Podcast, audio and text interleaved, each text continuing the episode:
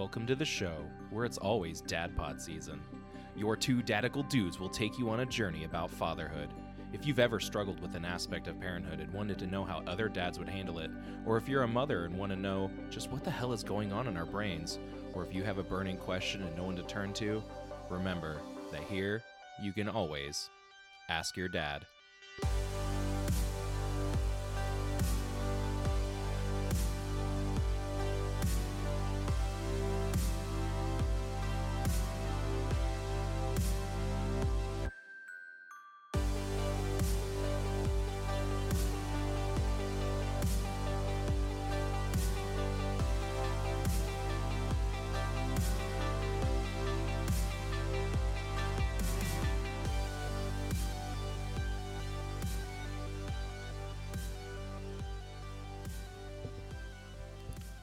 Welcome back to this special Christmas edition of Ask Your Dad.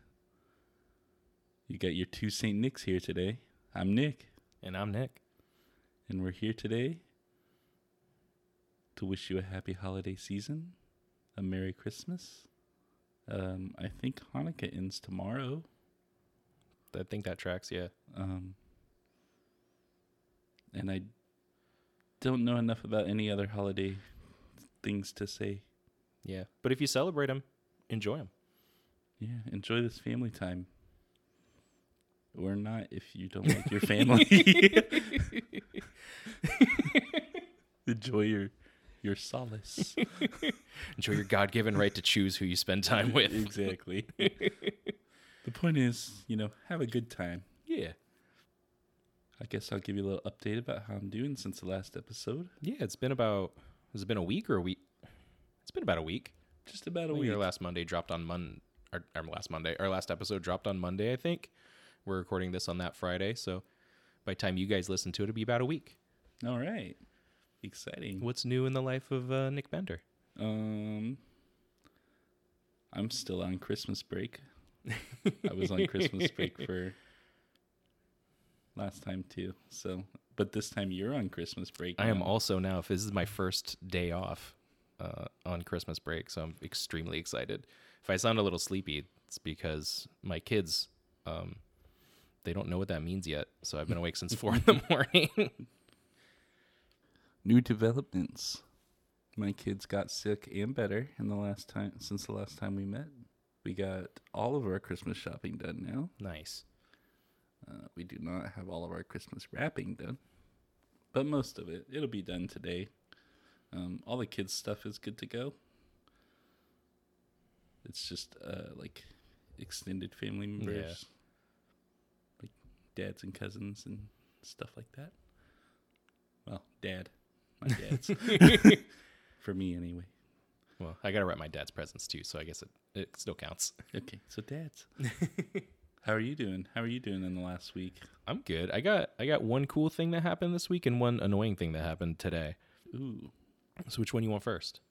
let's get the bad stuff out of the way. Alright. Let's do annoying thing first. So my tires in my car are like extremely bald. Like the cords are starting to appear out of it. It's like it's not good. And uh, I've been trying to get tires for it for like the last two weeks, but with Christmas and everything, just the money for it hasn't quite been there because we've been prioritizing other stuff. And I don't necessarily need to drive my car except to and work every day, which is like a five minute drive. But my kid's daycare is like 30 minutes away.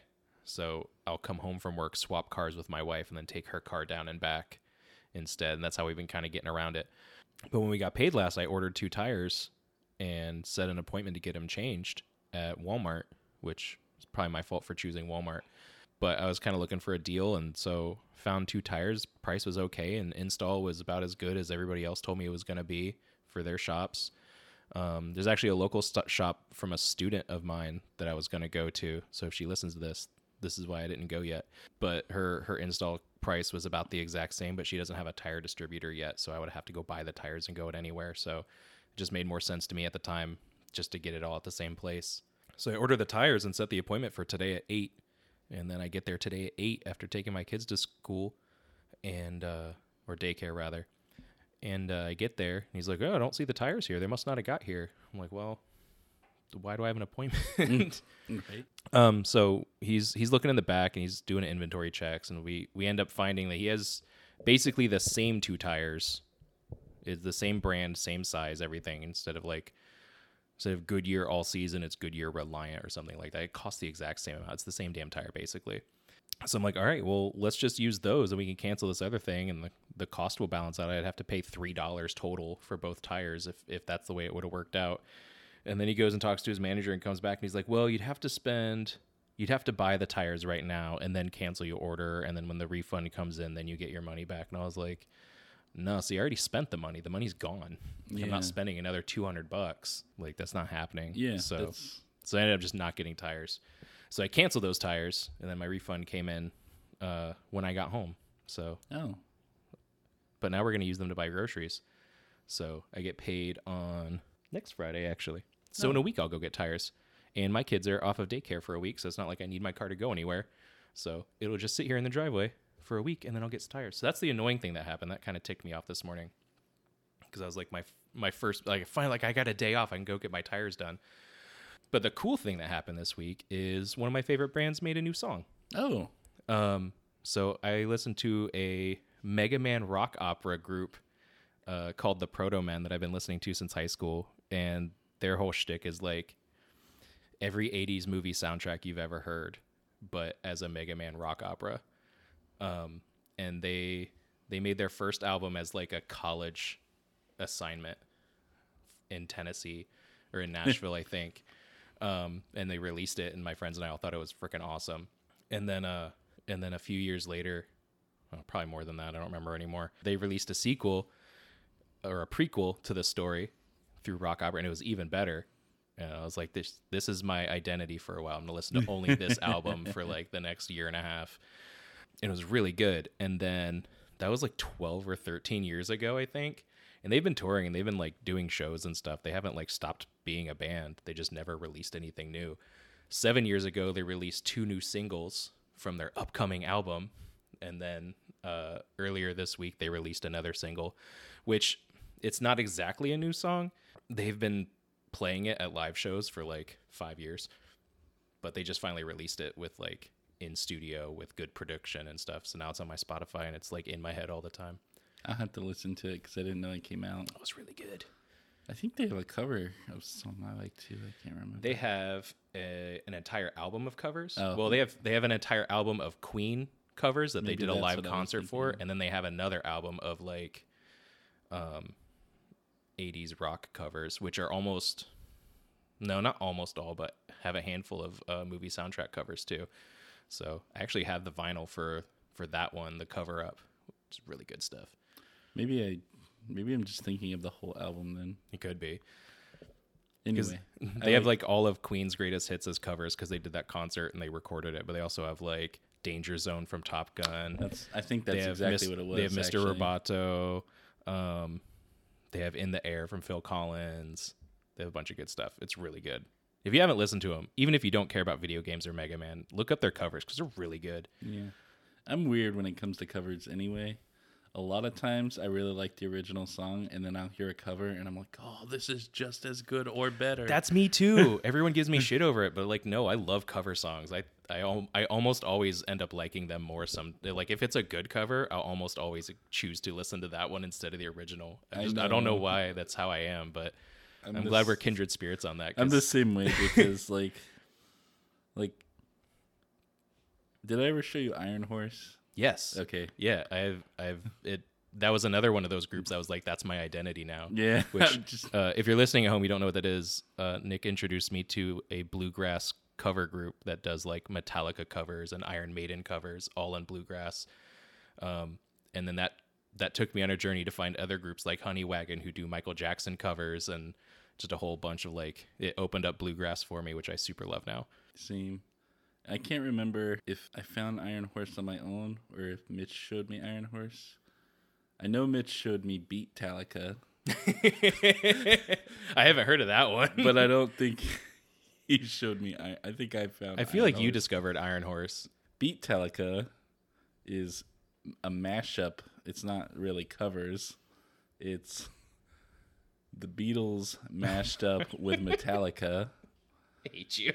and the singer, the singer of the song, sounds like James Hetfield, like very close to identical. so much so that he's got complimented by James Hetfield. So it's pretty. The songs are like Does he do Beatles songs in Metallica style or so he's got a song called "Hey Dude" instead of "Hey Jude." okay? That's like the most common one that I that pops up on my like like songs or whatever. It's like "Hey Dude," and it's like okay, is this just Metallica making right? James Hetfield just got really bored one time. he was like, "I liked that movie yesterday. I could do Beatles songs." All right. Well, we have kind of a full plate today. We do. We- Um, so we wanted to talk about. Well, our first segment's going to be like our main topic, which was your brainchild, I think, Nick. Uh, where basically it's like rules we grew up with, and maybe rules that we kind of thought were arbitrary or didn't really understand the purpose for, and then we became parents and we're like, oh, I get it now. Um, but just probably general discussion on like rules yeah. for our children or rules that we remember anyway. And then um we got our first question. We got our first person asking asking your dads and they gave a question for you and a question for me, so we'll tackle those. And did you want to do our first Golden Dad Award? Because I have one kind of prepped. I think I sent it to you. I don't know if you read the article. I so here's interesting. I had read the article when it first came out Yeah, a few I- days before. So before we decided um, on the Golden Dad Awards, um, Which I, guess we should explain. Will you explain that? Because the way you explained it to me when we were thinking of this show was like it was perfect. so the Golden Dad Award is just a dad that we find uh, probably in the media, or maybe if we just happen to know someone who exemplifies, you know, the epitome of dadness. hmm the attitude of daditude. Yes, the attitude of daditude. and they just do like a stellar dad thing or Yeah. You know, something like that. Um, yeah. I think that since you presented the article to me, I feel like you should present the article to everyone. Yeah. Um, Well, that'll be that'll be towards the end of the show. We don't have to do that now. okay. But that's part of what's coming up. Yeah, so we're gonna try to find a Golden Dad Award to give out to people when we when we see them. It might not be in every podcast thing because we might not find a Golden Dad, but maybe we will. Yeah. There's Uh, plenty ex- examples every day. Yeah, and I don't I don't think we wanted to dig too deep into news articles or go too far in the past. But this is a really recent news story that like it's a pretty awesome dad thing. Like it's a legendary dad thing in my opinion. And like I put myself in the situation when it happened. I was like, I hope I could do what he did. Right. So, little teaser there for everyone. Now we got him to the end of the episode. yep. Let's take our time. or, or at least they'll fast forward to that part and maybe it will show up as a whole view. right most replayed moment yeah let's let's go into our first topic what about what kind of rules either you had growing up that you use now or just in general that you want to talk about Okay. So, the first one that comes to mind, I had it when I was a kid. My kids have it today. It's no running in the house. When I was growing up, a lot of times we lived in apartment buildings and not on the ground floor. We actually we used to live on the the highest floor they had because my dad didn't want to deal with the reason for this rule. now that I think about it. had the penthouse suite So, uh, if it usually they were three story apartment buildings, so we would live on the third story, but there would be no running in the house because we had neighbors downstairs, which is the same reason I live in a condo now. So, I'm my condo is the second and third story of the building, so we have a downstairs neighbor sometimes when they're not, you know, up north. Um, and my kids no running in the house because it might disturb them. Um, it is a safety issue too. Like you don't want to be running in your house because it's not a big open field. yeah There's plenty of stuff to knock into. You know. The obstacles as they said in oh brother where art thou we talked about bluegrass, so yep like there we that- go we're on the kick now Yeah. so, uh, how about your kids? Do they do they run in the house? Are they allowed to, or is it no running in the house? Uh, well, we're just kind of starting to introduce it. So my my three and a half year old Nixon he loves to run and he loves to jump around and stuff, as three and a half year olds are wont to do. but he is like he's a speed demon. He calls it he has cheetah speed. He goes, Dad, look, I got cheetah speed, and he starts running. But like he he skins the cat like every time he turns a corner. He gets as close as he possibly can to whatever he's turning around to turn. Um, so maybe he'll be a great racer one day. but like uh, for example, in his room, his dresser has a corner that sticks out like an inch and a half or two inches, and it's a it's a square corner. So his head's like just now getting to that height where he's got to worry about it. Oh, Um, but he will he doesn't his eye level's not there, so he's like kind of looking down or kind of looking at his chest level as he goes, and like even when he's walking, he almost hits that thing like every time he goes into his door. He'll open the door to his room which is like off level so sometimes it closes by itself like slowly and he'll just kind of open the door just enough for him to get through shoulder width and then, then he's like face to face with the corner of the table and i'm like please just go through the middle so uh, i worry about that and then when he runs sometimes he doesn't quite get all the traction so he tries to turn or something and he just like flops into a wall occasionally. But i think the bigger thing for him is he just likes to have socks on and he doesn't like having his feet out a lot. He just likes wearing socks all the time. He goes to sleep in socks and then it's probably just kind of his schedule. He goes to sleep in socks to keep his feeties warm. And then he wakes up and he like patutzes for a little while and then we get him changed for school which he gets new socks and shoes and then he wears socks all day at school and then he gets home and like maybe he wants to play outside or whatever. He's just wearing socks like all the time. He's gonna have the worst athlete's foot ever but he's he's huge. He's a three and a half year old but he's wearing 5t 6t clothes. Um, so his feet are so big, like mine, and so his his little three and a half year old sockies don't have grips anymore. And so now, uh, just yesterday, he was standing in the kitchen next to the stove, and just like moved ever so slightly from a standing still position, and just immediately slipped and fell over, and like landed on his knee, which was funny, but also he was upset by it. yeah. Um, so it's like it's just kind of he's getting bigger and he's getting faster and he like the way he interacts with everything in the house is starting to change a little bit because of it. So now we're like, hey, slow down. Don't run in the house. But if he's not wearing his socks, sometimes we chase him around the house. So it's not really a hard rule. and the other one can't run yet, but he crawls really fast.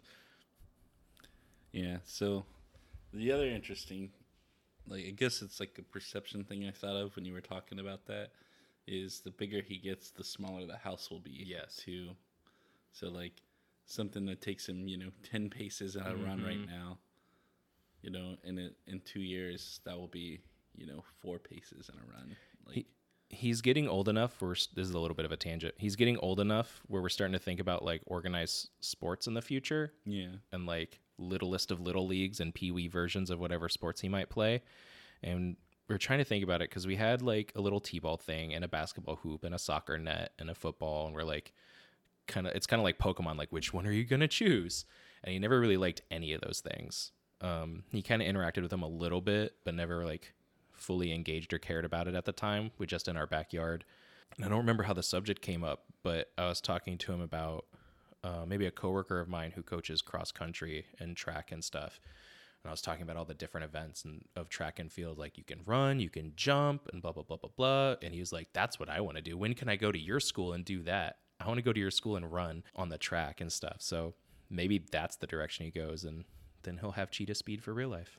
So here's a, I guess a tidbit for you on that subject. Um, a few years ago at the Y, um, right by my house when it was still the Y, and Mhm. um, they had like, it was an under five basketball Mm-hmm.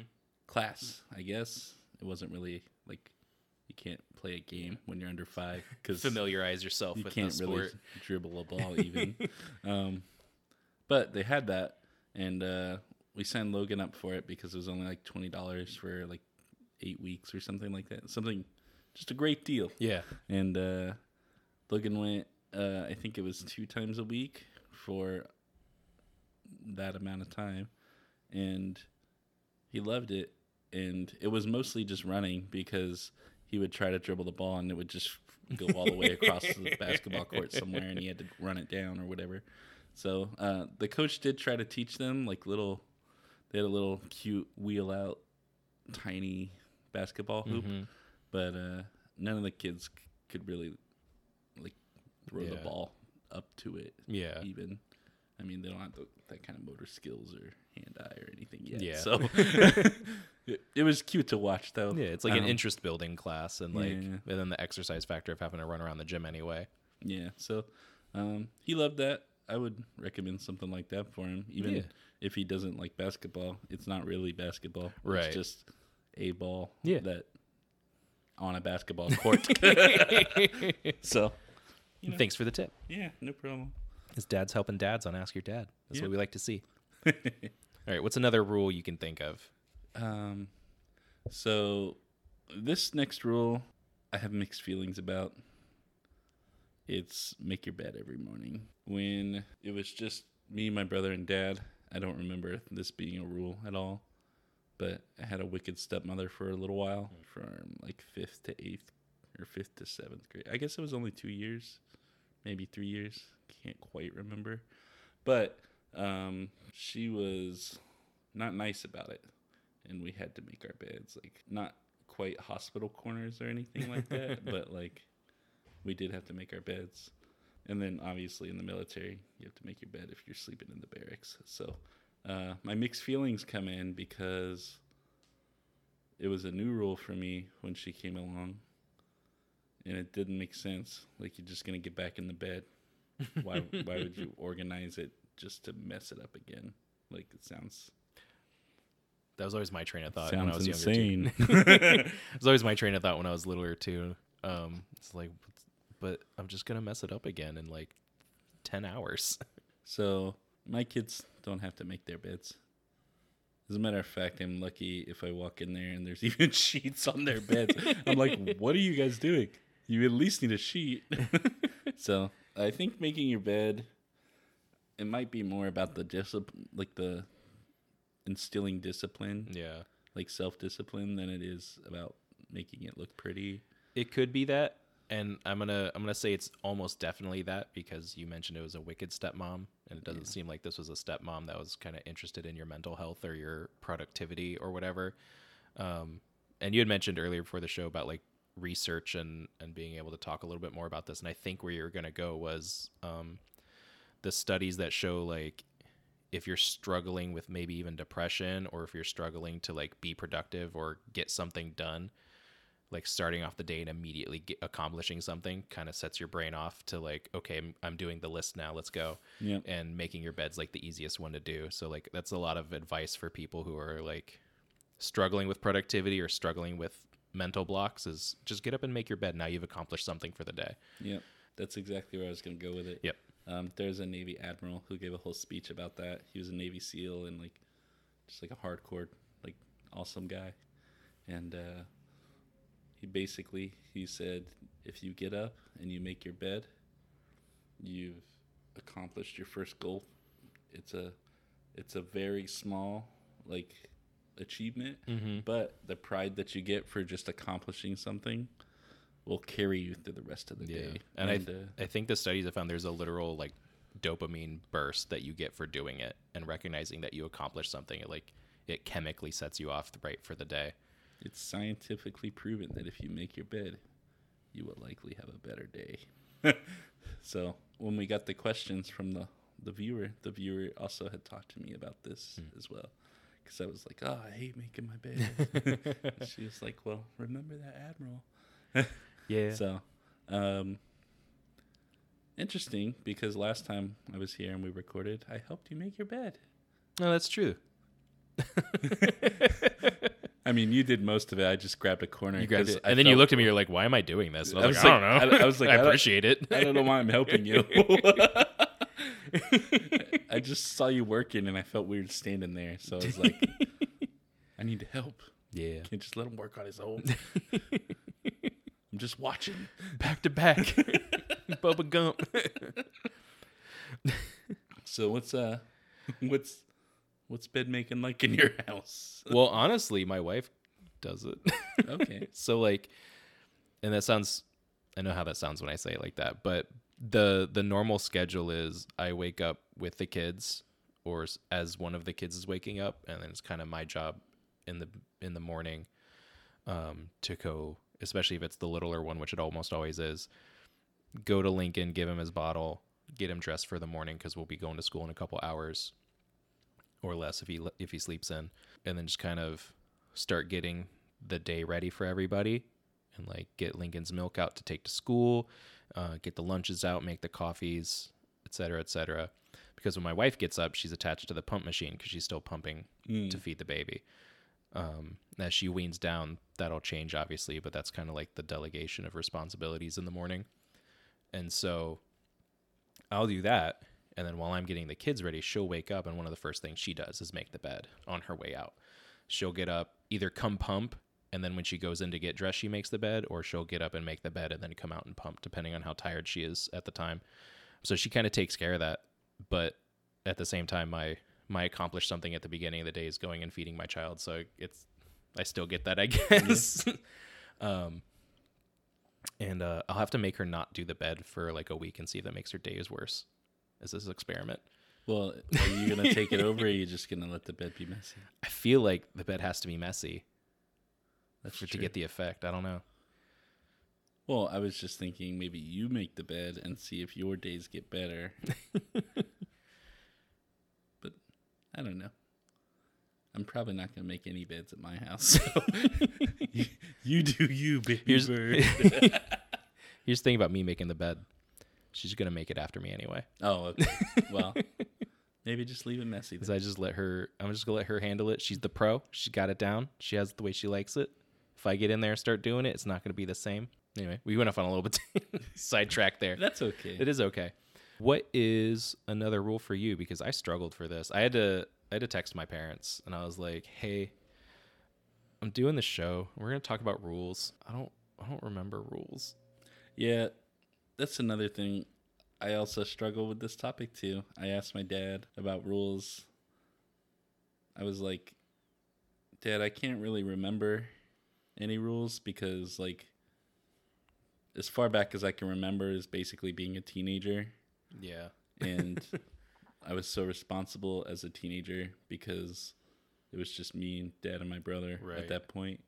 Like, I just had my own stuff to do, and like I didn't have a bedtime. I just sent myself to bed every night at ten o'clock. right. Like, no matter what, as long as it was a school night, I went to bed at ten. Like, even if we're in the middle of the movie or something. And my dad was like, "Yeah, I can't remember like you having any rules during that time either." And he's like, "I mean, if you were in trouble or something, then you had like yeah, there were consequences. there were for, consequences, but that wasn't rules. That was just Yeah.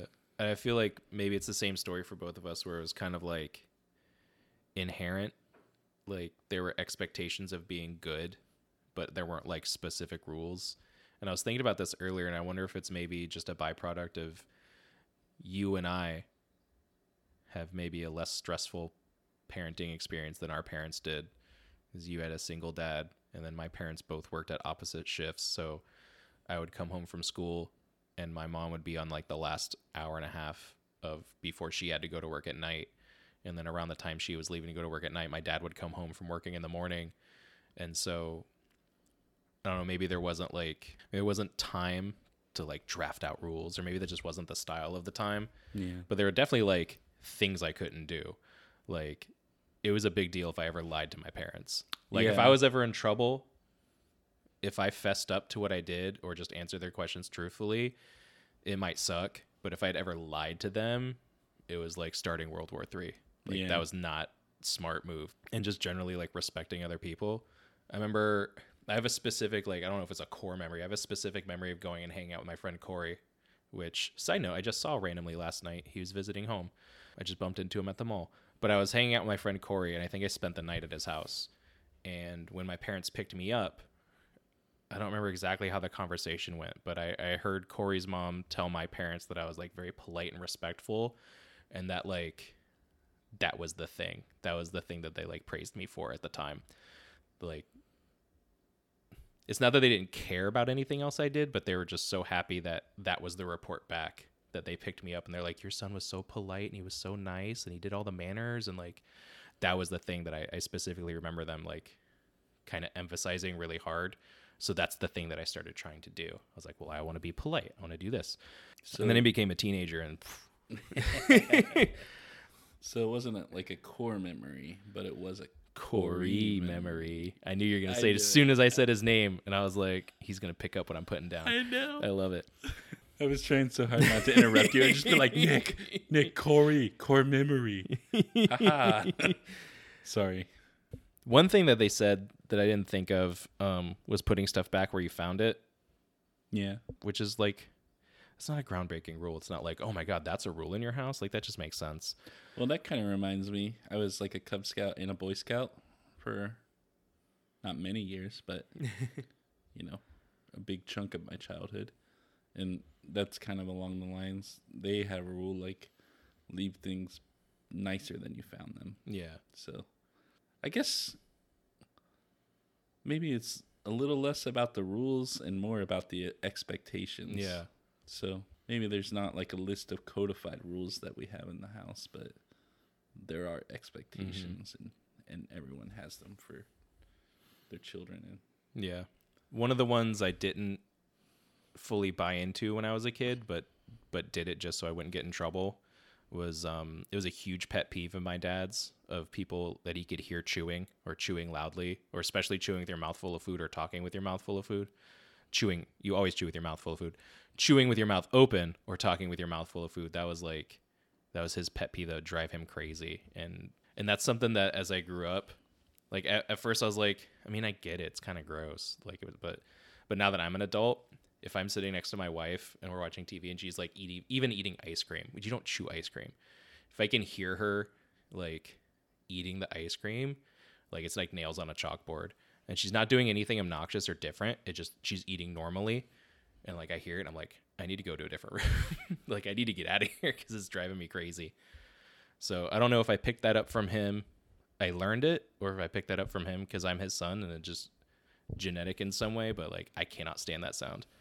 So I have a little bit of experience with this because uh, my oldest daughter is like that too, and her father, I am told, is this way. Hmm. But there's a term for it. Don't know how to pronounce it because I'm reading it, but it's misophonia, or maybe it's misophonia. Hmm. But it's when like noises like chewing or swallowing drive you mad. Yeah.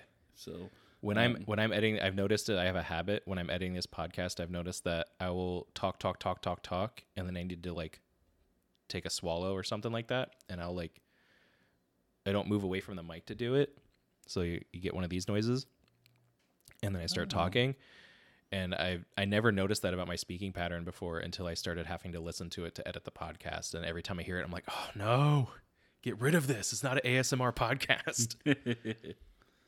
so, um, according to my brief research, I knew it was a thing, but I didn't have. I guess maybe I did have time to research it, but I didn't. But I didn't. well, you didn't. I didn't bring it up yet. That's true. I knew it was kind of a thing, I guess, and now I've I've got a Google browser Mm-hmm, open. But it it does say that it is a it is a type of condition, but it doesn't say like where it stems from. Right. So it maybe it's a learned behavior or maybe it's not. Um, but it is definitely something that exists Yeah. among people. So you and your dad, my daughter, and her father are people who might have that condition.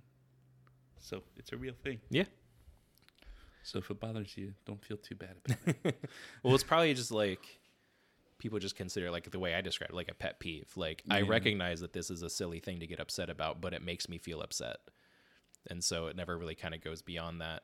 And so I'm sure whatever research about it is pretty brief. But I do love hmm. that we live in a time where there's a name for everything and everything has a name. yeah, right? Someone has studied this. So.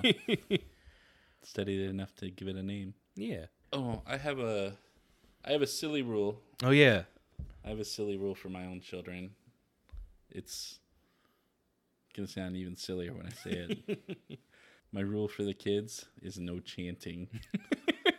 and it's just my own personal rule that I've imposed on them because I heard them chanting. I was gonna say every good rule comes from an experience you don't want to have anymore. yeah, exactly. So they were all like sitting in a circle. I can't remember what they were saying over and over again together, but it was all three of them. And they were chanting, and it creeped me out. I was like, I don't know what they're doing. I don't want them to summon a demon.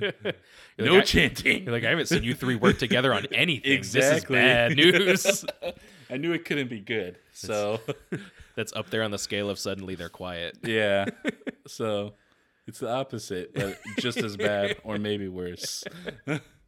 so, suddenly they were chanting, all three of them. And uh, I talked to my parents, well, my dad, um, about like rules to come up with for this episode. But I also talked to my oldest daughter about rules. And I was like, hey, she was so good. She took it like. She's like, I was like, so I could ask you a serious question. There's no wrong answers. You're not to get in trouble. Like, I just wanted her to be open and honest with me. And I was like, what are some rules we have for you, me and mom, that they just suck and you hate them? and she thought about it. And I could see on her face, she's like, is this a trick? Am I getting trapped into being grounded right now? but uh, we were out by ourselves. It was just me and her, and uh, we were running some errands for Nanny, and you know, doing a little bit of Christmas shopping and stuff. But uh, she told me she couldn't think of any specific rules, and I brought up the no chanting to her. And she's like, "Oh, that's a good one." And she's like, "Yeah, because you don't want us to summon a demon or something, right?" and I was like, "Oh no, that means I've said it enough for it to like be ingrained in her that she's not allowed to chant because she might summon a demon." You're gonna come home one day and she's gonna be doing some light reading. Be like, "Hey, honey, what's that?" She's like, "Just, just this book I picked up from the library. It's called Solomon's Key." yeah, right. so on that note, yesterday at her middle school was anything but a backpack day. Oh, I love those things. Yeah. I wish my school would do that. So she brought a witch's cauldron for her anything but a backpack. Why does she have a witch's cauldron? Because she's a middle school girl. That's why. It's actually a Halloween I like, figured. prop that we have, but I was like, it's either a Halloween thing or Jackie's. yeah. So while we're on the subject of chanting, we just have a witch's cauldron. And uh, now that I've mentioned that, I also realized that there's a child size pine coffin in my house. And I'm like, maybe no chanting's not that unreasonable. It was onto something here. yeah. So the child sized pine coffin is actually from Voodoo Donuts. Um, it's like a. Do you know what Voodoo Donuts Mhm. is? Okay. It, I feel like people would know what it is, but it's like a fancy donut place. The only one I know of is up at uh, Universal, like City Walk in Orlando. That's the only one I've ever seen or been to. But um, my middle daughter had a dance competition up there, so uh, my wife and both of our daughters went up there for her competition. It was actually oh, it wasn't a competition. It was just like a show at Universal, and they all got to go to like the theme parks and stuff. And on the way out, my wife wanted to get some voodoo donuts for all the dance girls, and she was gonna buy like a couple dozen for an expensive price because they're like It's Orlando. Everything's expensive. well, they're also like artisan donuts Right. or whatever. Like each one is like art. Yes. So, uh, she's messaging me back and forth, and then she's like, "Oh my god!" And I was like, "What?" And she sent me a picture, and it's of a sign that says you can get a coffin of donuts. and I was like, "How much is that?" And it was expensive. It was like a hundred and twenty dollars or something. but she was already gonna spend like eighty to get all the girls donuts anyway. So I was Yeah, just like. Throw a little extra in for the novelty. Yeah. So I was like, nobody ever buys that because it's expensive. I was like, get the coffin full of donuts. and she's like, we can get it. And I was like, heck yeah. so my wife bought the coffin full of donuts. And all the girls took donut out, but there were still like a dozen or two dozen left, Oh something like that. Way too many. And uh, sh- also, she had to carry the coffin from basically the entrance of Universal all the way to the parking structure. I think she had help because it's literally big enough. Well, at the time, Shirley could have fit in it. Right. So, like, good size coffin. but uh, it's like a very macabre piece. Yeah. And If I had some straps, that'd be great for anything but a backpack day. yeah, right? Maybe next year right. we'll get her to take the coffin to school. oh, she told me, by the way, that kids brought all kinds of crazy. Like someone brought a kayak. Yeah. I was like, they brought a boat. Yeah. Like it's stupid fun. yeah, And like Um. I don't I don't know why my school won't approve it. Other high schools do it too. It's probably easier to contain in middle school, but other high schools do it too. Um, but our SGA, which I used to be a part of, is always trying to get different um, kind of like Spirit Week stuff. And that's one that's been floated once or twice and it never gets approved, which kind of stinks. I think it'd be super fun. it it was super fun. It's one of those things where like this is totally off topic, but teacher mode for a second. that's okay. It's one of those things where like I understand the caution of kids who are going to abuse stuff like that and just be as dumb as possible. But with anything but a backpack day, it's kind of the charm is to be as dumb as possible for one day. And it's also like it's one of those things where it's so stupid and the kids would be so dumb about it that they most of them, I would say probably maybe 90% of them if I had to give it a loose number, probably wouldn't even think to be nefarious about it because it's just such a dumb silly thing and just the idea of it like you don't even have to go into like nefarious things you could bring to school because it's like everything's so stupid already like the kid bringing the, the kayak or uh, kids wheeling around giant trash cans with wheels um, There were shopping carts too. yeah yesterday. shopping carts and like uh, i've seen somebody bring a kiddie pool it's like it's just dumb. And then like none of it's even practical like enough to carry anything Yeah. which is supposed to be like what can you put stuff in to be a backpack for the day? It just gets so dumb. I keep using that word because it's the only it's the best word for it. It's such a stupid fun thing. Yeah, it's just so ridiculous. but i'm gonna push for it next year even though i'm not an sga anymore. I'm gonna i'm gonna float that idea and see see if we can get it approved because i think it'd be hilarious Plus, I feel like it would encourage attendance because everyone would want to show off their clever idea that they. yes but there's nothing's getting done that day That's The kids are walking around with trash cans and kayaks in the classroom. Nothing's getting done that day. Well, it was the day before yeah, winter break. Yeah, So. you you have to choose the time for it carefully. But Yeah. our Spirit Week's always for homecoming and like I don't know, maybe the last day of before the game or something. I don't know. There's a way to time it out, but I think our student, my students, would have a lot of fun with that in a way that would not be destructive. But I also understand the caution because our kids are constantly destroying the bathrooms at school. So Yeah, that's a weird. Maybe they just don't trust them, and honestly, those kids have to earn that trust back because they're just constantly destroying stuff. So anyway, teacher thingy aside, do you have any more rules after There's- chanting? after chanting, I can't think of any. I feel like I covered all the stuff from my childhood. It wasn't a lot of like, like we said, it wasn't a lot of like codified rules. It's just like these are the expectations we have for you, just basically to be good to other people and don't lie and don't. Oh, here's one, another big one in my house, which kind of goes into all the other things, and you would expect this to be a rule with parents, anyways. Um, I wasn't allowed, like, obviously, I wasn't allowed to talk back to my parents, but I wasn't allowed to say no to things. Like, my parents asked me to do a chore, asked me to clean something or pick something up, and I was like, no. That was game over. Well, that's disrespect. Yeah. So Um, so that kind of like that's one of those ones that's kind of obvious in hindsight. When I was a kid, I was like, man, my parents won't let me say no to anything. Like, what if they asked me to do something? Like, jump but then I also remember my there was a phase where my dad tried really hard to make me mow the lawn, and I think I maybe did it once or twice, and it wasn't on purpose, Dad. If you're listening, I promise. Uh, but I think I did such a bad job that my dad was like, "I'll just do it myself." but like, I also remember like I couldn't say no to things, and I had chores and responsibilities. But there are also chores and responsibilities that I did that were like less worse than they could have been. Like my my responsibilities were vacuuming and dusting pretty reasonable. not too bad considering all the other responsibilities I could have done. I occasionally had to get my mom's laundry out of the dryer, but I didn't have to fold it. I just got it out for her. Nice. But like, yeah, saying no to my parents in in most ways was like that was asking for trouble.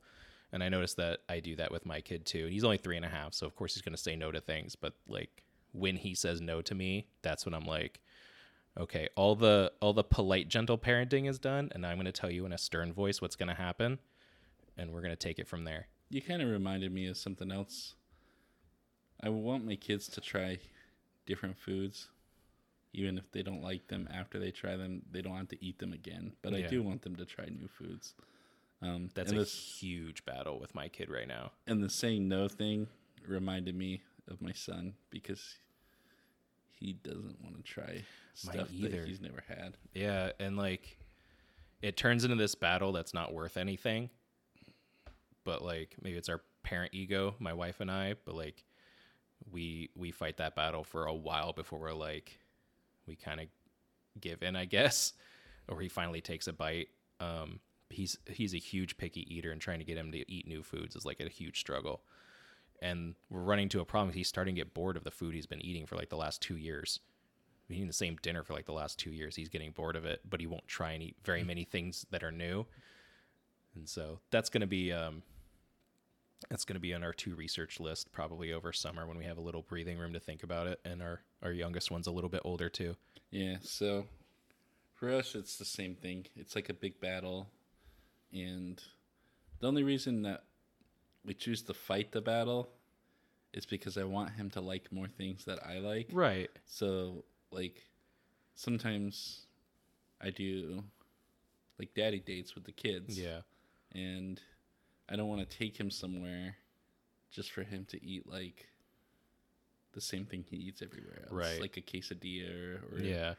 Or alternatively, you don't want to take him to a place you're excited about, and then he doesn't eat anything. You got to figure out what he's going to eat anyway. yeah. Or So- you have five people in your house, six, I guess, and you don't want to cook like eight different meals for everyone with their picky eating and stuff. I guess is what we're worried about at our house is we'll cook a meal for my wife and I, and then we have to make Nixon's food.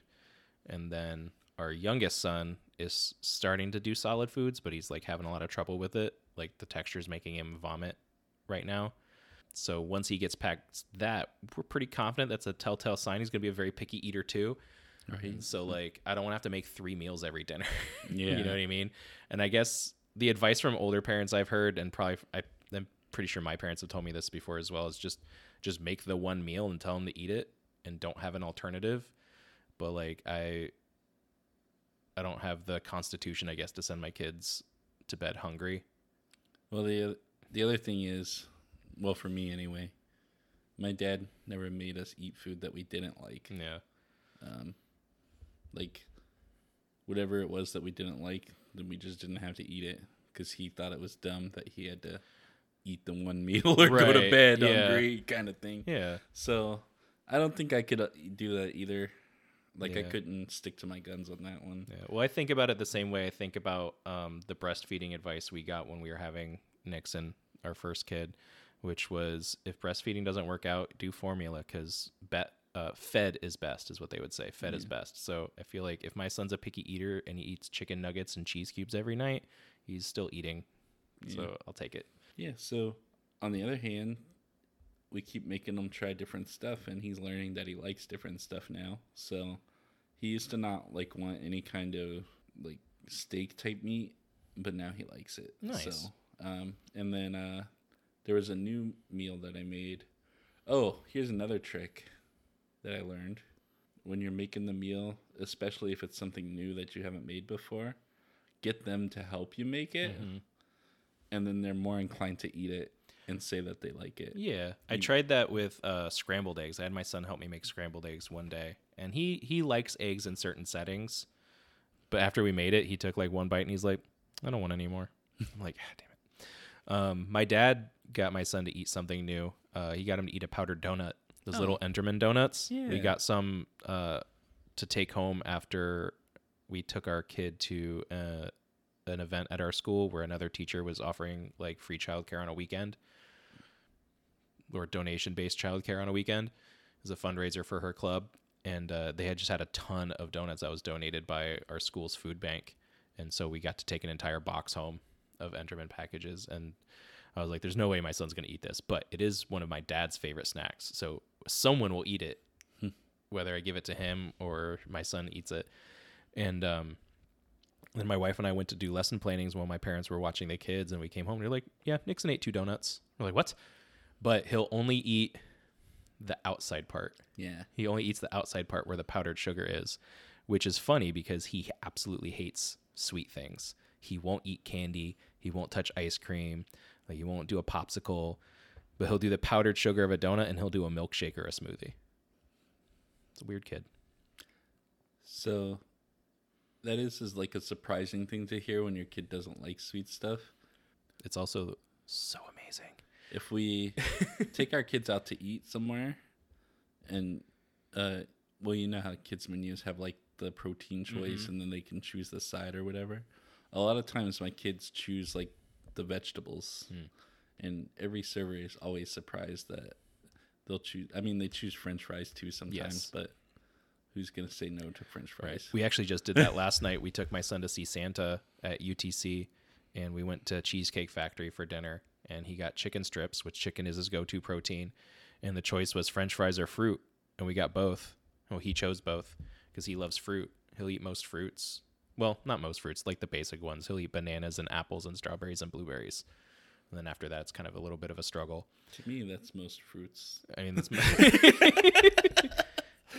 it's fair enough. Sorry. and um but yeah so i lost my train of thought on that but Didn't mean to derail you there. so that's i feel like we're kind of done with the rule talk because we're going on a bunch of different tangents Yeah. so let's go to the questions Okay. so we had a viewer do you want to name her she's like I don't know if she's comfortable with that or not. Okay. So I well let's err on the side of caution we had a viewer that sent in a question um, we'll send in a question for each of us and we'll let you do yours first okay. since you told me about it and the question she sent you i'll just ask it to you oh, okay. um, was essentially their question for you that I will read from your conversation that you sent me. Which is easier, raising a boy or raising a girl? So you have two girls and a boy. Your oldest is in middle school, kind of in that preteen age. Uh, and then your other two kids are very close in age. Yeah. And so I feel like you've probably caught up at this point. I feel like Shirley's age is probably around where Adriana's age was, if not a little older than when you first kind of started getting involved in her life. So I feel like your experience starting off getting involved as a stepfather and then your experience as a biological father to Shirley and Logan have caught up to that same spot. So Shirley was, or Adrian, Adriana was two, Oh, so you like two and a half. did that a long time ago. I was Yeah. thinking four in my head for some reason. By four, she was already like my kid Yeah. for a long time. yeah. So, um, Well, I had my timeline scrambled on that. no worries. So raising a boy versus raising a girl, it's interesting because when they're little, little, it's the same. Like it's just a baby who needs you. When they grow up, one thing I noticed I thought was cool with multiple children is um, how early you know what their personality is Yes. and like that kind of stays their personality is what I've found. So like Adriana, even when she was little, is her personality hasn't changed a whole lot. Same with Shirley, like same with Logan. Um I don't know if I'm supposed to name all my kids. We already did it last episode. Okay. Anyway. well, now everyone knows. Double. so, Adriana, she's always been very independent. Like, um, she has always been able to entertain herself. She's always wa- preferred it that way, to be honest. If you ask her to, you know, go play when she was little, she would just go play. Or she would just already be playing and you'd wonder, like, what is she doing? I haven't seen her in a while. I need to check on her. it's too quiet. She's summoning a demon. Yeah, maybe she's chanting. Um, so, I guess what I really want to say is until they're a little bit older and they start, I guess, liking quote unquote girl things and boy things. In my house, we don't really have that. yeah. I mean, like, here's a good example. McDonald's Happy Meals sometimes have the girl toy and the boy toy. Mm-hmm. Sometimes the boy toy is like Super Mario or Pokemon, Right. which all my kids love both of Yeah. those. And sometimes the girl toy is Barbie, which all my kids also, well, not Adriana so much anymore. there was a time when all of them played with Barbies. Right. Like Logan would be Ken, like, Sure. and the girls would be the girls. So potty training and stuff like that, I've heard one can be harder than the other. I didn't have that experience since I had two older siblings already. Logan and Shirley were kind of potty training at the same time at a point, but like Logan just started using it on his own. Hmm. like we didn't have to train him. He just went and it's because he had older siblings who Right. went to the potty on their own, so he just like we didn't have to teach him. Basically. Right. He wanted to do it too. So I'm just trying to think of different ways. I like, did I have complications because one was a girl, or did I have complications because one was a boy? And I feel like my main complications come from society, basically. Yeah. So like Logan has older sisters, so there were times when his fingernails would be painted Mm-hmm. because he just wanted to be he wanted to fit in with his sisters Yeah. and maybe sometimes people gave him comments and stuff or gave us comments about painting his nails but like i don't give a shit he wants didn't hurt it. anything. Yeah. like i like i have my toes painted at some points because the girls were doing their nails and they wanted me to be involved so i Right. painted my nails and then like i guess being tough i guess Looking supposed to be tough because he's a boy but like he's a sensitive like sweet boy like i'm sure someday he'll want to be tough but like he loves cuddles and hugs and you know girly things Right. like but i want him to be like emotionally available and Yeah. like an even keeled person when he grows up so like i don't want to like you know we roughhouse too though like yeah. but I also roughhouse with other the other kids. Yeah. So I'm just trying to think. Well, I think you you brought up the main thing is like even, and this isn't a knock on the viewer because she's amazing, but I even the question comes charged with that like society expectation like of like well what's harder a boy or a girl to raise, and they're probably asking that because there's this expectation of dads and daughters with this overprotectiveness and there's my little princess and you know daddy's girl kind of thing. And then there's like you said the expectation of the boy to be tough and and all that. And i hear a lot when um when i meet new people or new coworkers and i'm kind of giving them my background as we introduce ourselves and they find out i have two boys like oh you're lucky. They're so much easier. And you know enough people have told me that that maybe there's some truth to that. Like if i had only girls maybe i'd have you know maybe my outlook would be different it's hard to know because i'm only a boy dad but I, I always kind of tilt my head about that. And I was like, I don't, I don't know that I would feel that way even if I had two girls. You know what I mean? Like the way, I guess what I'm trying to say, the way I'm raising my boys is, I, I never, I never did anything with them that I wouldn't have done if I had girls anyway. You know what I mean? Like, like you said, I would have roughed house with them too, because it's just fun for me. You know, and the kids always end up loving it. And if they don't, then obviously I wouldn't do it.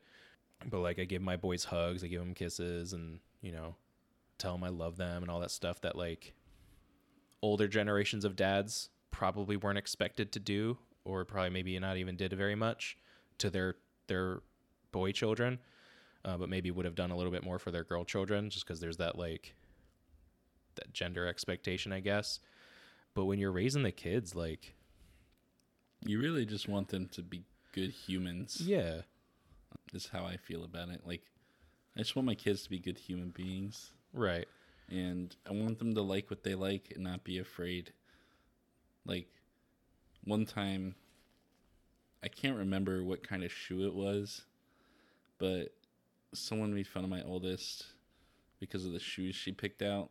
I don't want to say they were like Batman or something because Right. it doesn't sound. They were just like boy style shoes, Sure. I guess. Maybe they were blue and black or something. It was when she was a little younger, not too like maybe two years ago. So she was like ten, and she felt self conscious about that because of the shoe that she liked. Because some boy was like, "Oh, those are boy shoes," you Right. know, blah blah blah. Whatever fifth graders say to trash talk each other. And I was just like, "Screw that kid! Like, you like what you like, little one. Yeah. Who cares? Like, I like Hello Kitty. I have so much Hello Kitty stuff, and it's my stuff that I had Right. before I even had girls. Like, you know, but it's different for me because you know I'm a giant man, and no one's gonna Right. like. You might remember I had that that in high school. I had that pink string girly backpack. Yeah. Like, I just liked that bag, and it was like, well, number one, it was a gift because someone like dared me to use it or whatever. and I Right. like- I complimented it, and she's like, "Oh, I'll buy you one if you if you use it." And I was like, "Yeah, I'll fucking use that. it's a nice looking bag. like, it's functional and like, and fashionable. yeah. Like, so I used that bag until it fell apart or we graduated or whatever. Like, it was a tough bag too. Like, Yeah. And that's another thing I think you touched on. Our experience is like, I'm not to say I was like a big tough guy in high school because I was like a cringy anime kid, but I was still big. And like, I didn't experience, I didn't experience bullying in high school the way I experienced it a lot in the lower grades. I think basically just because I was bigger.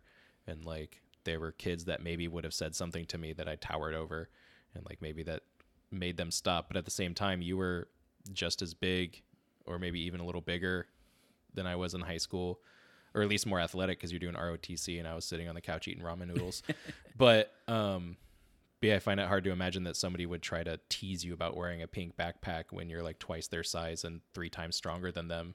But our kids are going to be little for a while before they grow into their bodies or their, you know, their athleticism or whatever will stem from where they are now. And uh, that's something that they might have to deal with, just like kids that aren't allowed to play with other gender toys or whatever. I'm not sure exactly where I'm going with this, but I guess what I'm trying to say is like they're going to have to experience that because not every household's going to be operated like that. yeah. And like it sucks that they're going to have to go through that thing where like they just enjoy something and someone's going to try to tear them down because of it. And it's like just because they're playing with like I'll give you an example uh, on my end. When I was a little kid, I don't know how I got it. I had a, a My Little Pony pony. I don't I don't remember where it came from. I remember I had one, and I remember one specific memory. My brother was getting ready for uh, little league baseball, and I was trying to play with it, and somehow it fell behind the dresser, and it was this big thing that I couldn't reach it.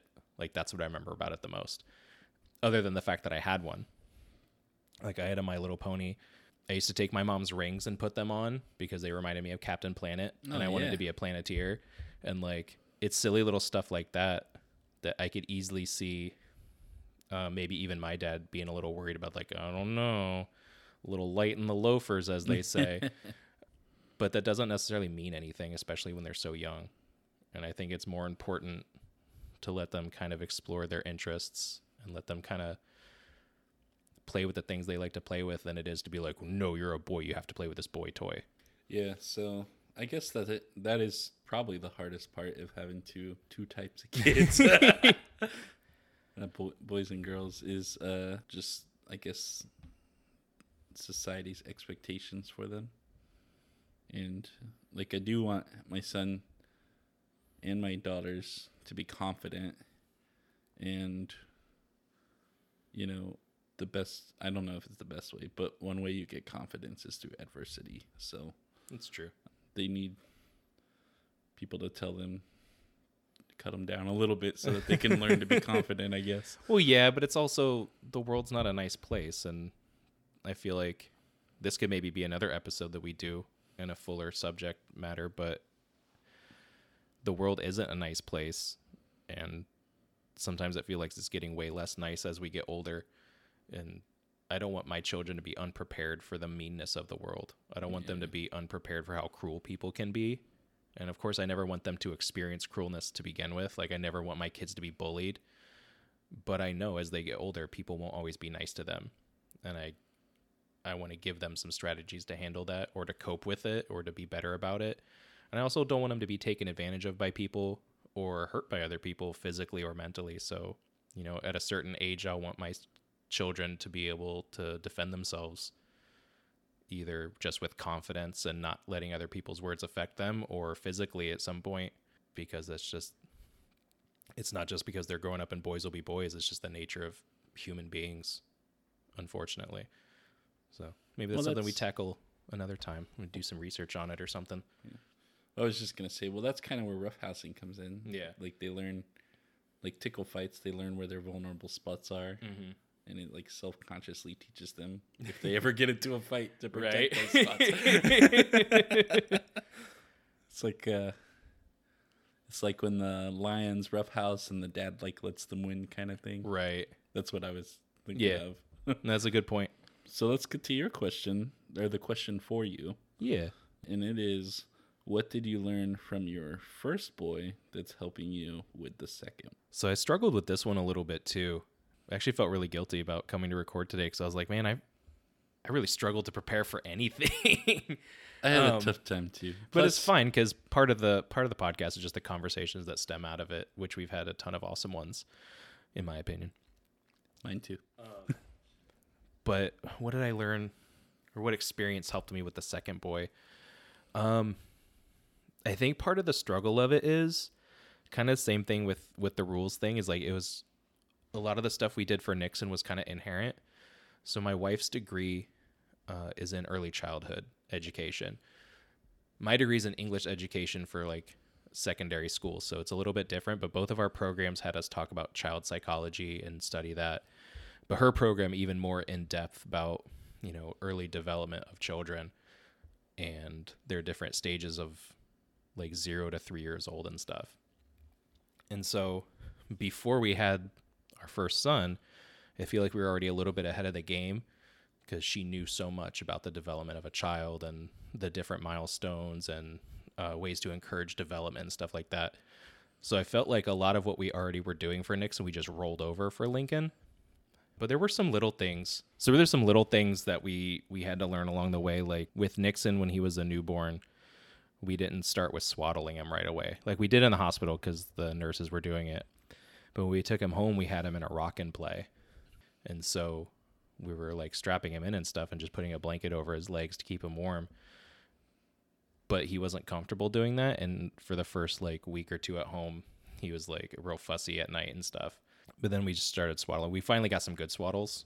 The hospital blankets were a little small for him already, and the swaddles that we had bought weren't very swaddly. But we ended up finding this much nicer, like stretchy material blankets that we used as swaddles. And so once we started doing that, he was sleeping like really nice through the night already, even at like a couple weeks old. I mean, he would wake up to feed and stuff like every normal baby, but he wasn't like he wasn't a nighttime terror once we started swaddling him. So that was our first like lesson that we learned with him as like gaining experience as parents that when we had Lincoln swaddled from the start like we never even missed that phase another one that we we kind of picked up from Nixon was when we were starting his tummy time and trying to get his like stomach muscle development so he could learn to roll over and hold his neck up and stuff. Yeah. we started with him just flat out on the floor which is like hard mode. And then we later realized we had this this horseshoe shaped boppy pillow. Oh yeah. and then we would just put him we would rest his arms and head on that so he'd already be a little elevated which kind of was like training wheels for it a little bit. So when we started lincoln's tummy time we just went straight to that which i remember him not liking as much Was it a snoogle? The the sh- no it was a it was a boppy Oh, okay. We had one called a snoogle. That's why I asked. we had the boppies nixon nixon liked the boppies for like two weeks and then maybe it's because it became a tummy time tool like he never wanted to sit in them or be comfortable on them oh, okay. Um, we tried to use them for bottle feeding to have like an armrest underneath us, uh, but that was also that was just uncomfortable for us. Anyway, we learned that too. That's another thing we learned. Bottle feeding with Lincoln was way easier because we already knew how to be comfortable with it. As he got a little bit older and we were transitioning Lincoln from uh, the same rock and play, we ended up having to use a a flat bassinet because the rock and play started making a bunch of noise, and Lincoln started flirting with rolling over and those rock and plays actually were discontinued for um, too many episodes of SIDS happening, Ooh. which we were a little nervous about. But we, I was going through all of the the data that was released about the recall and discontinuance, and it all kind of like it was all right around the same time that they started to roll over. So basically, they're they're strapped in a contraption that's rocking back and forth a little bit because they're buckled in, and then when they get able to roll over, they kind of just roll over into a way where it like traps them, which is scary. Uh, so the second they even flirted with rolling over, both kids were out of that thing immediately. Uh, but Lincoln was starting to get there, but the rock and play started squeaking really bad. Like the the solenoid inside that would raise it up and down was starting to go after four years, and uh, and so we tossed it and got a bassinet, which he adjusted to. But we had um another product placement. We had a DockATot, but it was like a knockoff DockATot because those things are expensive. um, and if you don't know what that is, it's like a how you how you explain it. It's like a little extra mattress, but it kind of wraps around them on the edges a little bit. It's got like little like raised borders, so it kind of feels like they're still contained in whatever they were sleeping in before, and kind of keeps that like snuggly womb like, um, not just spread out openness that the kids really like when they're more snuggled and tight. At least mine did. So we learned to slowly phase that out. So we introduced him to his crib in the DockATot, and then we untied the bottom of the DockATot so his feet weren't touching it anymore when he got long enough. And then we would like undo it a little bit more so it didn't have the sides anymore, but he was still on like the mattressy thing. And then we would take that away after a little bit, and then he would just be on the crib mattress. One more sleep related thing. This was actually a tip we got from my wife's mom. So thank you for this. This actually came in. This is probably one of our most used tips that we did as parents. That we ever anybody any advice that anybody ever gave us as parents. This is the one that we probably practically used the most, and it was a huge lifesaver for us. Um, but we had bought, or we had got from my dad actually a pack and play. Are you familiar with those? I am. They're like the portable cribs. They're when they work, they're amazing. My brother-in-law has one for his kids, and whenever we had to borrow it when we were visiting Tallahassee, it would not assemble or disassemble easily at all, and it was No. the most frustrating thing of all time. Like But ours opposite of what you want in smooth. pack and play. Ours was smooth, opens and closes exactly the way you want it every single time. Beautiful. But the tip was, the pack and play bottoms are hard. Mm-hmm. They're I don't even know what material I would say it was, but it's it's a very firm, hard, thin, quote unquote mattress uh, that would fold up Yeah.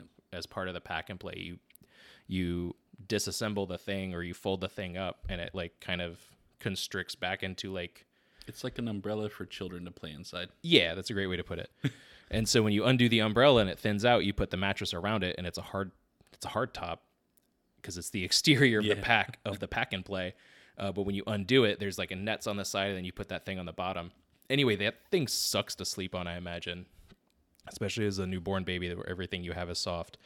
So the tip was that we got was get a bed mattress topper and cut it to the size of the mattress Oh yeah. and put a bed sheet on it, and then that's the mattress they sleep on. So whenever we have to pack up the pack and play, we pack the pack and play, and we roll up the little mattress topper that we've been using. I have it tied around with a little belt so it stays rolled up, nice. and then we just unfurl it, and it's been every every time any of my kids have to sleep in it, they sleep beautiful.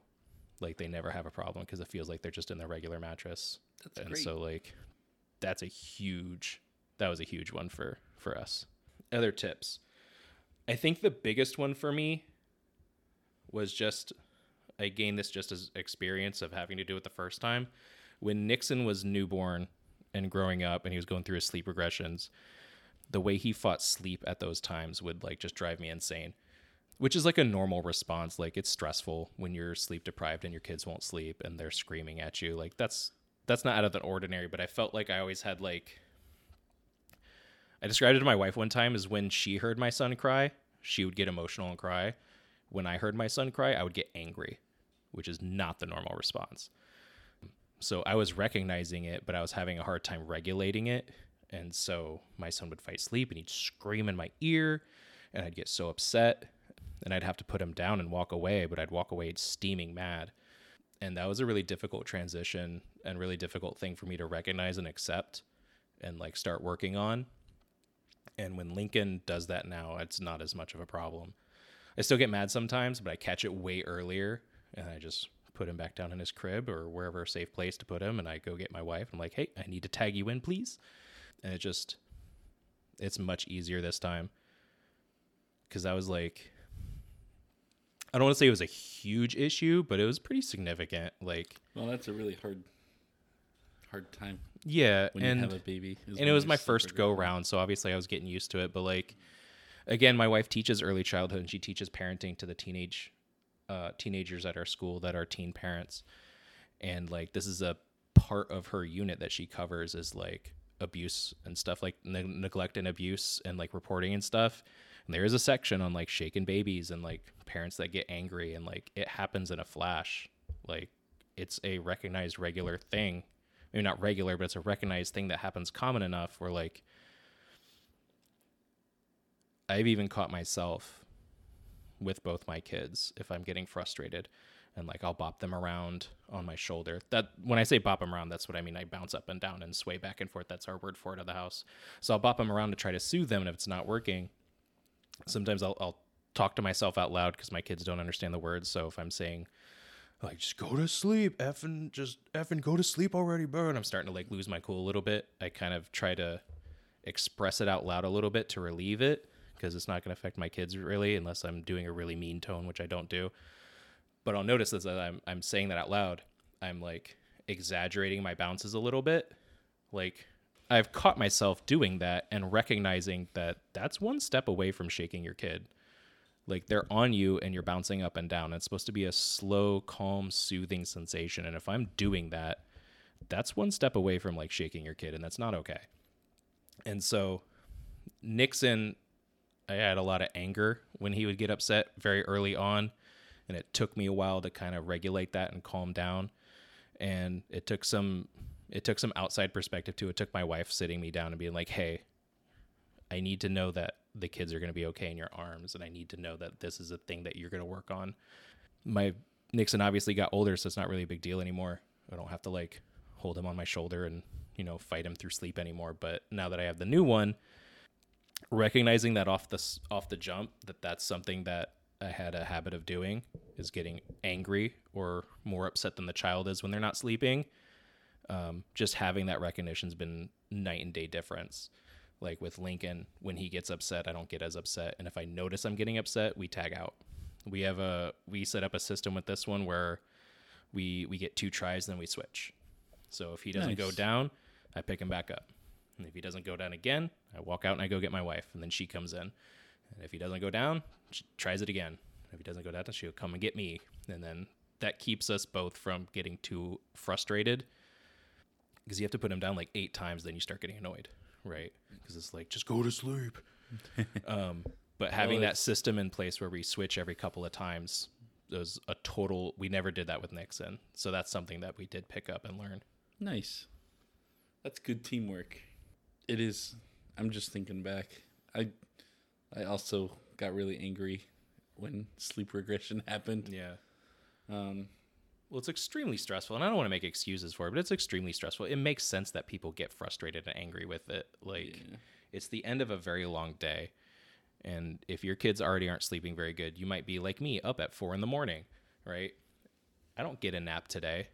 My kid, my mo- my wife just left to go get my kids. They'll be back by like one twenty ish. yeah. I guess you don't know what time it is while recording. They'll be back in like a half hour, 40, 45 minutes or so. And like, I'm not going to get a nap for today. I'm not going to get to rest. They're going to come home and I'm going to play with them. And then they're going to go to bed. And then it's going to be like 8.30. And if they fight sleep at 8.30, I just have to deal with it. You know what I mean? And so if they're screaming bloody murder or screaming into our ears while we're trying to soothe them, yeah, it's going to, it will make someone upset but it's important to recognize that right off the bat and take the appropriate steps. Like you're allowed to feel upset, but you're not allowed to take it out on the kid even unconsciously yeah, because exactly. it's too dangerous, it's too risky. Um, so I think I think from boy 1 to boy 2 since Lincoln's so little and I don't really have to use any of the toddler stuff yet until he starts walking in a few months. Um, I think boy 1 to boy 2 just regulating my own frustrations a lot better is what I picked up the most.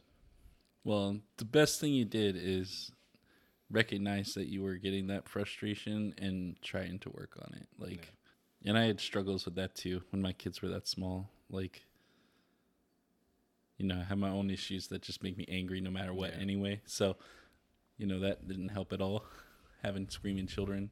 Yeah.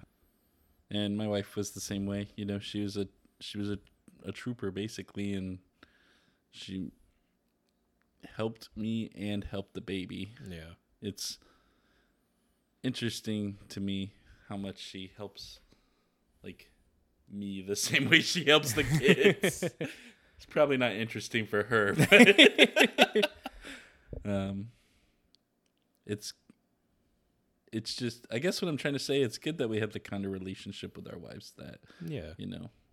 Since I came from my single parent household, Yeah. I'm not used to seeing that behavior. I guess Yeah. so when I experience it, it makes me feel all like warm and fuzzy, even if it's hearing about you Right. experiencing it. It's, Well, it's like, and I don't remember what my parents were like when I was one years old. And I remember growing up. I remember they had arguments and fights and stuff sometimes, and like that affected me in certain ways. But in the same way, I look at the as an adult, I can look back at their situation and understand where all of that was coming from, and and recognizing that kind of helps me understand, like that just may have been the way things were at the time, but also doesn't have to be that way. And I have, I think just our generation in general has more tools and more understanding of the way people work and operate that we can just kind of think we're more capable of being teams in that respect. well, the other thing is, you know, that's part of getting older. Like, you have you you become more wise as you get older because you have the perspective Right. and you can look back on situations and say oh this happened probably because all of this stuff was going Right. on like and that's that's probably why we as humans generally we look back on the past fondly instead of i guess spitefully Right. you know Yeah. like i mean if you're like a terrible human like hitler or something no one's gonna remember you fondly. But like if you're like here's a good example. I have all these stories i've recognized from my dad since i've gotten older. Like uh this is a, a really funny one. This is kind of a tangent but i feel like it's important. Um growing up my dad hated sauerkraut. He hated it so much like i wanted to try it and I did try it not at my house, like at someone else's house, and I liked it. And since he single parent, working all the time, kind of thing, and I had to cook meals for me and my brother sometimes, more more than sometimes. um, I got I walked across the street to the grocery store, and got sauerkraut to make with the sausages I was making for us. And that was a night Dad was coming home early that I didn't know about and the house smelled like sauerkraut. And uh, he had his own issue with the sauerkraut that I found out later on, but like it basically triggered him, and he got super mad. And he, not only did he like get rid of the sauerkraut, he took the pot outside to the outside trash can and threw the whole thing away Oh my god. and he was livid about Yeah. it. And you know, I got a whole earful about the sauerkraut and how we're not cooking it in this house. and uh fast forward like probably 20 years later, it was like 2 years ago at this point, and uh I'm me and my wife are meeting my dad for lunch and he orders a Reuben sandwich which comes with sauerkraut on it. oh no. and I ordered the Reuben. I think I ordered it first actually, and he's like, "Oh, that sounds good. I'll get one too." And I'm just like thinking in my head, I was like, "Does he know it comes on this sandwich?" I was like, he, "He's got 23 years on me. He must. He knows what a, he knows what a Reuben is, Right. and uh, we're just casually. The food comes, you know. Dad picks up. I I'm just waiting. right. You just want to see what happens. Yeah. And uh, my wife's eating some of her food, and my dad's like two or three bites into a sandwich. I know he got the sauerkraut at this point, and I'm just looking at him, and I'm just watching, and I'm like, why isn't he flipping the f out? And he's like, "Aren't you gonna eat your sandwich? It's really good." and I just go, "Are you effing kidding me right now?" and he's like, he looks at me. My dad does the Spock eyebrow Yeah. like fascinating and uh, he'll raise his one eyebrow and just like you know, do the Spock face. And uh, I was like, there's sauerkraut all over the sandwich. And he's like, yeah. And I was like, what do you mean, yeah? Why aren't you throwing th- all these dishes away? like, he reacted not at all like he did the first time. and uh, turns out he likes sauerkraut now. Whatever upset him that day about it, just he told me uh, his ex-wife that he married after I was an adult already, and they got divorced also when I was an adult. um, because I'm not Benjamin Button. Um, anyway, the whole thing was he got over whatever issue he had with the sauerkraut and decided he liked it, and he likes Reuben sandwiches. But like, you know, he didn't even remember the story about the sauerkraut and throwing away the pot and stuff like that. Like, he's like, well, I mean, obviously it happened, but I have. Like, he had no recollection Right. of it at all. And there's a couple other stories I have where you know, I feel like Dad kind of flew off the handle a little bit over something, and then the same situations happened as an adult or like with my children at his house or something, and he just didn't give a crap. And- Right. or like didn't even remember that it happened. So anyway, that was just an example of like that was a time in my life where my dad got really upset at me and you know, it didn't stain my image of him or Right. anything. It's just like all this like time and training and experience I've had so far, I can look back on that situation and be like, "Oh, you know, dad was abused by his dad or something when he, Right. or whatever whatever happened with the sauerkraut like some really bad experience Right. set him off Yep. and triggered an emotional response when he was an adult Yeah. So like i can just look back on that and like not hold it against him i guess Yeah. because that's not my dad's not the guy who throws stuff away Right. he's you know the single father that i hope i can be half as good as he was Yeah. kind of guy like And my dad had a has a similar. I don't know. I don't know why food is the trigger for both of our dads. Okay. My dad had a similar temper um, for onions and for Italian sausage. And my dad's a pretty picky eater in general, anyway. But like, we we ordered a lot of pizza growing up, and so we would get meat lovers pizzas. And but they had to have no Italian sausage. You could have regular sausage, but no Italian sausage. He just could not stand it. Couldn't stand the smell of it. Couldn't stand it. Wouldn't even pick it off kind of similar to the sauerkraut Yeah, thing with your like- dad. And uh, everything is tainted if that thing yeah, and it's not uncommon for a pizza place to screw up an order. Yeah. And so, you know, you order a pizza and you wait for it to get delivered or you go get it. More often you wait for it to get delivered because when you go get it, you look at it first and be like, no, get that off there. Um, but it gets delivered and the order's wrong because it's got Italian sausage on it. Well, A, pizza order back in the day, and I would say probably the same now. It's like if you've ordered pizza, you've decided you're not going out for the night Yeah. food's coming to you. And so the pizza comes, it's however late at night it is, you're probably really hungry, right? The food comes, it's wrong. It's wrong in a way that for whatever reason you can't tolerate. And now what are you going to do about dinner? Everyone else can eat this just fine, but what are you going to do about dinner? And my dad worked hard all day, every day. Um, like your dad, he does construction work, he does home renovations, tile, painting, drywall, pretty much you name it, plumbing, all that stuff. Um, this hard work, and he worked all day, and he would come home to my brother and I because my mom had to work nights, and uh, and like, okay, now what's gonna happen with dinner? And so he would get really upset by that, and as a kid, I would look at that and be like, I don't understand why he can't just eat the pizza without the Italian without the Italian sausage, just pick it off. Like I don't get it. Yeah, like I have to pick off the onions. You guys, Right. Why can't you just pick? Um, but as an adult, I also recognize like he was in his mid to late twenties, maybe early thirties with some of these instances, and we weren't well off with money, and like getting pizza was a small treat, and it came wrong. The solution to it is to go through a huge hassle to send it back and get a new pizza, which could take literal hours yeah. Or what? And like he couldn't eat the pizza picking off the Italian sausage because he could still taste it and smell it, and it's going to ruin the meal for him. And as a kid, it sounded ridiculous, but as an adult, I kind of get it Yeah. because people are allowed to like what they like and not like what they don't like. And um, so his solution was, I'm not going to eat the pizza. I'm going to eat something else. Well, if we ordered pizza, we probably don't have anything to cook at the time. That was just the way it was.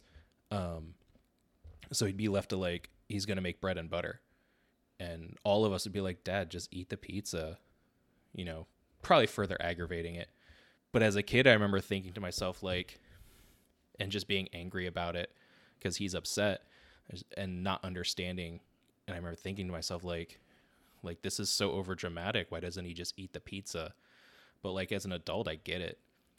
I, I told you we went to Cheesecake Factory yesterday, and no offense to Cheesecake Factory because I normally like it, but my meal sucked. Like it was a special evening for us. We were out with just Nixon. We were having a good time, and we got to dinner, and he was being perfect, and he was eating all of his food, and my wife was enjoying it, and I was just eating my meal, and I was honestly a little mad because my meal sucked. like it wasn't good. It was dry, and it, it was kind of lukewarm already when it got to me. Like it just didn't taste great. And we're spending a bunch of money on it that we don't have a lot of, and like I was thinking specifically of my dad as like, yeah, I get it. I get why he'd be pissed off by this. Not not Well- every time he got upset was so clear cut, but like again, as an adult with children now and work all day and understanding all the stresses that my dad was going through, like I understand why sometimes he got mad over stuff that didn't make sense to me as a child. But like you said, it like it doesn't necessarily stain my image of him. Like I respect the hell out of my dad. I respect the fact that he raised us on a low income where both my parents had to work opposite shifts. I respect the hell that um, he did every kind of trick he could think of to provide for us. You know, all of our furniture was rent to own. You know, we were renting houses my entire life. We'd have to move every couple of years because the landlord would sell the house or the rent would get too high. Like, Yeah. I mean, I had a similar story. Like, my dad didn't buy his first house until like eight years ago. Yeah. like it was knowing what I know now as an adult, I was watching my parents struggle as a child. And not like not like struggle in a way where like I guess what I'm trying to say is they never they never told us they were struggling. They did everything they could to keep up appearances that everything was cool Yeah, but now you but can like recognize. yeah and I, I think back on stuff like that and i recognize like the stress they were under trying to raise two kids and uh even back then i feel like sarasota was a very affluent town and it's only gotten worse Yeah. as far as like property values and inflation and stuff like that. Like they didn't have it easy is just what i'm trying to say and they were under a lot of stress. And just talking about how i reacted to my first son not sleeping you know something so innocent and like small that's stress. That's stress manifesting itself in a way that made me upset. Yeah. and i was able to recognize that and move away from it but that's only because i'm literally trained. You know what i mean? You know my education program trained me in child psychology and trained me in you know these kind of like conflict resolution things with even with just teenagers and stuff and it helped me recognize in myself the kind of stuff that like okay i see where this is coming from. Let's put a stop to it. So i guess long story short since we kind of went off from We went- questions to like when our parents got mad and stuff um yeah it sounds like our parents besides me having a mom that was around we have a very similar like father figure that was in their you know mid to late 20s raising kids working all day at a not easy job. And like i feel like a lot of our stories are probably similar because of that. And just like a product of their environment and how it shaped them into becoming fathers and how that's shaped us into becoming fathers. You can kind of see like the the thorough line. For sure.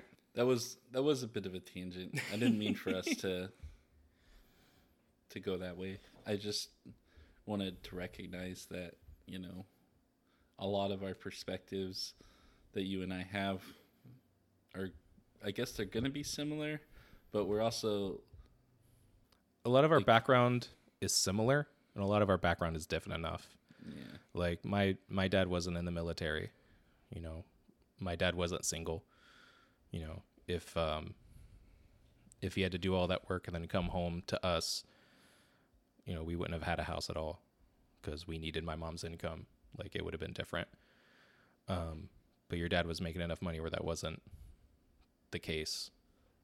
Yeah, but he. But at what cost? I was gonna say he traded the time for the money. so, Exactly. like Yeah, I guess like what you were saying, a lot of our a lot of our background and perspective are very similar. Um, which is probably why we're friends anyway, because we're Yeah. very similar people. um, but it's different enough where we can offer different things, and our kids are in different age groups. So like some of their earlier stuff might be fresher with me, and then obviously there's stuff that I haven't got to yet that you have experience with. Are we just justifying our podcast now? it kind of sounds like. I guess what I really want to say is uh, thank you for the questions, and we really appreciate them. Yeah, and thank you for our dads. Thank you for our dads. And mom, I love you too, but we're we're kind of on the subject of dads, so I, I I love your mom too. Wendy, she's awesome. I love you. All right, so for our first ever inaugural Inaugural semi-annual Golden Dad Award, and real quick, um, there's an aspect of the Golden Dad that I thought was super clever, and I hope you explain. How did you come up with the term Golden Dad? Oh my goodness. It had something to do. Whatever, I'll just tell it because I remember it, and you're. I was gonna say I'm super would- sorry, man. No, it's okay. You had told me uh, because the podcast is Ask Your Dad with a UR, and so the Oh, abbreviation that's is right, the AUD, and you had told me the the symbol for the element gold is AU. That's right. So AUD is a gold dad. Yeah. So It's when when we originally were talking about this podcast, and you were like, "Hey, I heard you wanted to do a podcast. Here's what I want to do. Here's all the things about it."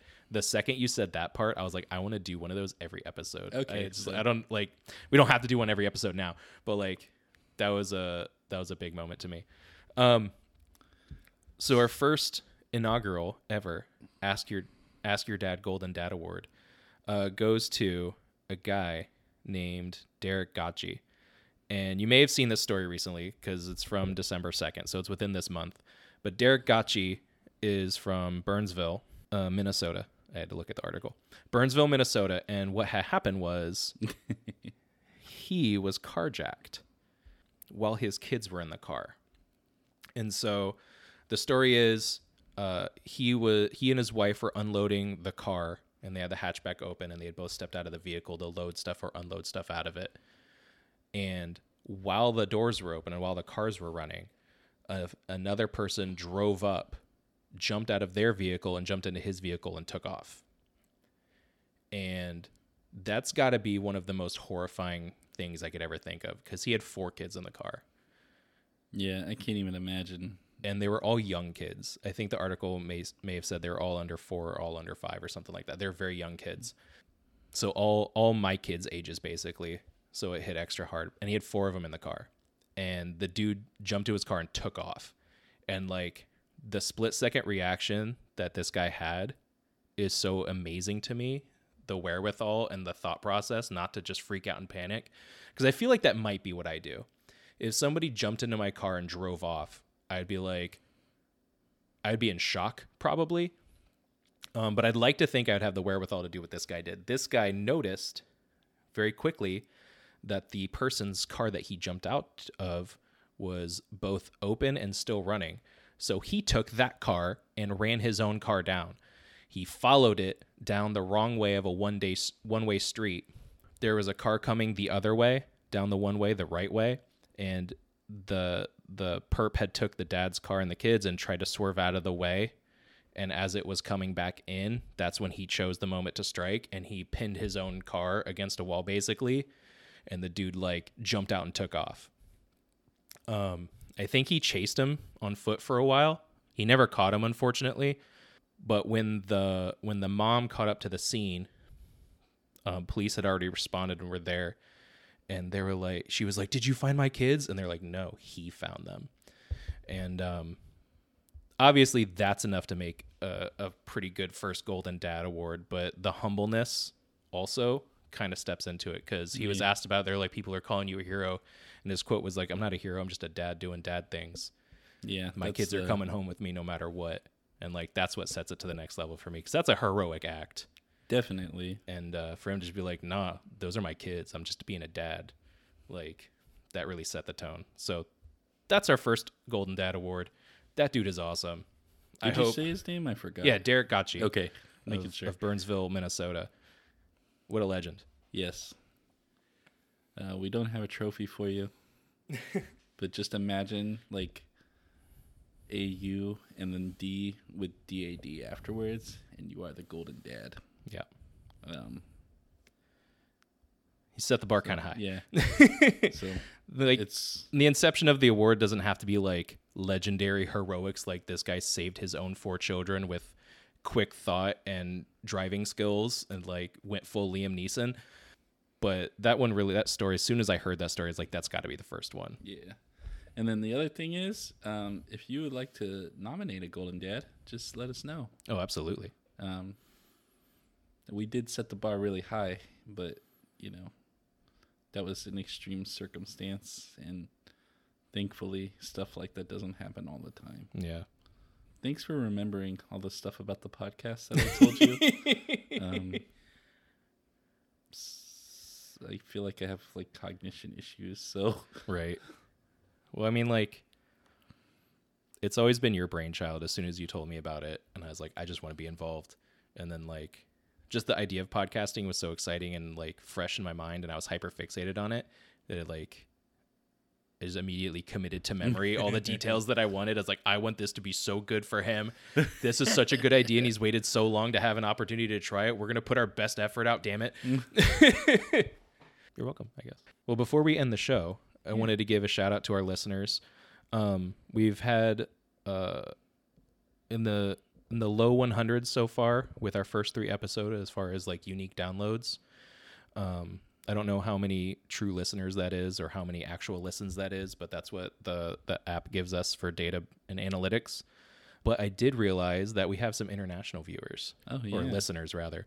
So I just want to give a special shout out to whoever's listening from the United Kingdom, the one person, yeah. uh, the two people in Australia, and the the several people in Germany. As of now, like the numbers are low, so it's kind of skewed. But like as of now, about nine percent of our downloads have come from Germany. Hey, nine percent's nine percent. I, I'm happy with. I think that's cool. So we're now internationally known Ask Your Dad podcast uh, with worldwide acclaim. but I, I was thinking about it, and like I took German in high school, not very successfully, and then I took German again in college, much more successfully. But I don't remember very much of it, so I'm probably gonna butcher this. But I do know there's a there's a toast in German. Basically, it goes like where my liver used to be today is a mini bar. That's like a Oh, drinking yeah, like a toast. drinking. So, thank you, German listeners, wherever you are in Germany. I hope your liver is now a mini bar. But if I was gonna say that in German, it's gonna like they're out. They're gonna laugh at me when I'm doing it anyway. It's okay. No, they're not gonna laugh at you. They're gonna be thankful that you, t- that you took the time to try to to try to say it. So, wo Feuer ihr Liebe war, ist heute eine Minibar. There you go. Dankeschön. And on that note, I guess it's Wiedersehen for the two days. Uh, everybody listening, let's be real. By the time we edit this and post it, it's gonna be after Christmas. yeah. But if you're a Christmas celebrating kind of person, I hope you have or had have have had uh, a really good one. We hope it's it's full of everything you need. The last few years have been pretty crazy in this world, and so hopefully this time with family or time celebrating can be a nice little recharge and a nice little respite against the craziness of this planet. And we hope you will come back next time and continue hanging out with us into the new year. 2023 is going to be the first full year of Ask Your Dad. It's true. Maybe by then our analytics will have interplanetary viewers. Ooh. Elon gets to Mars. Oh. oh, maybe someone on the space station will listen to us. That would be pretty awesome. I don't even. I know that's not really interplanetary, but it's like it's kind of cosmic still, I guess. Okay. Thank you. We're gonna quit while we're ahead. Yep. we're gonna turn into a different kind of podcast Yep. here. All right, everybody. Thank you so much. We'll see you next time. Thanks, everyone. Happy holidays.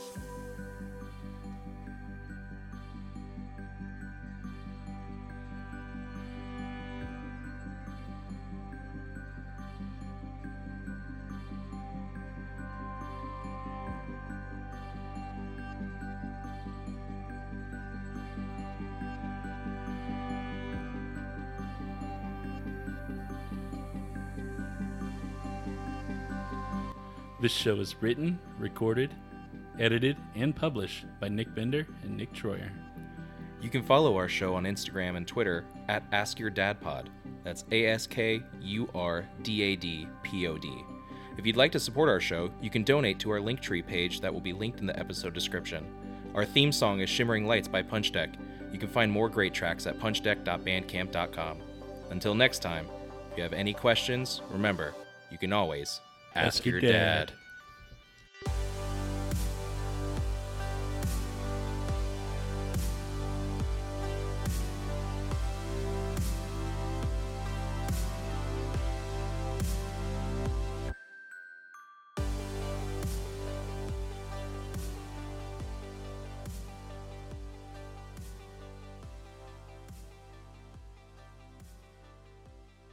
You just want to start over?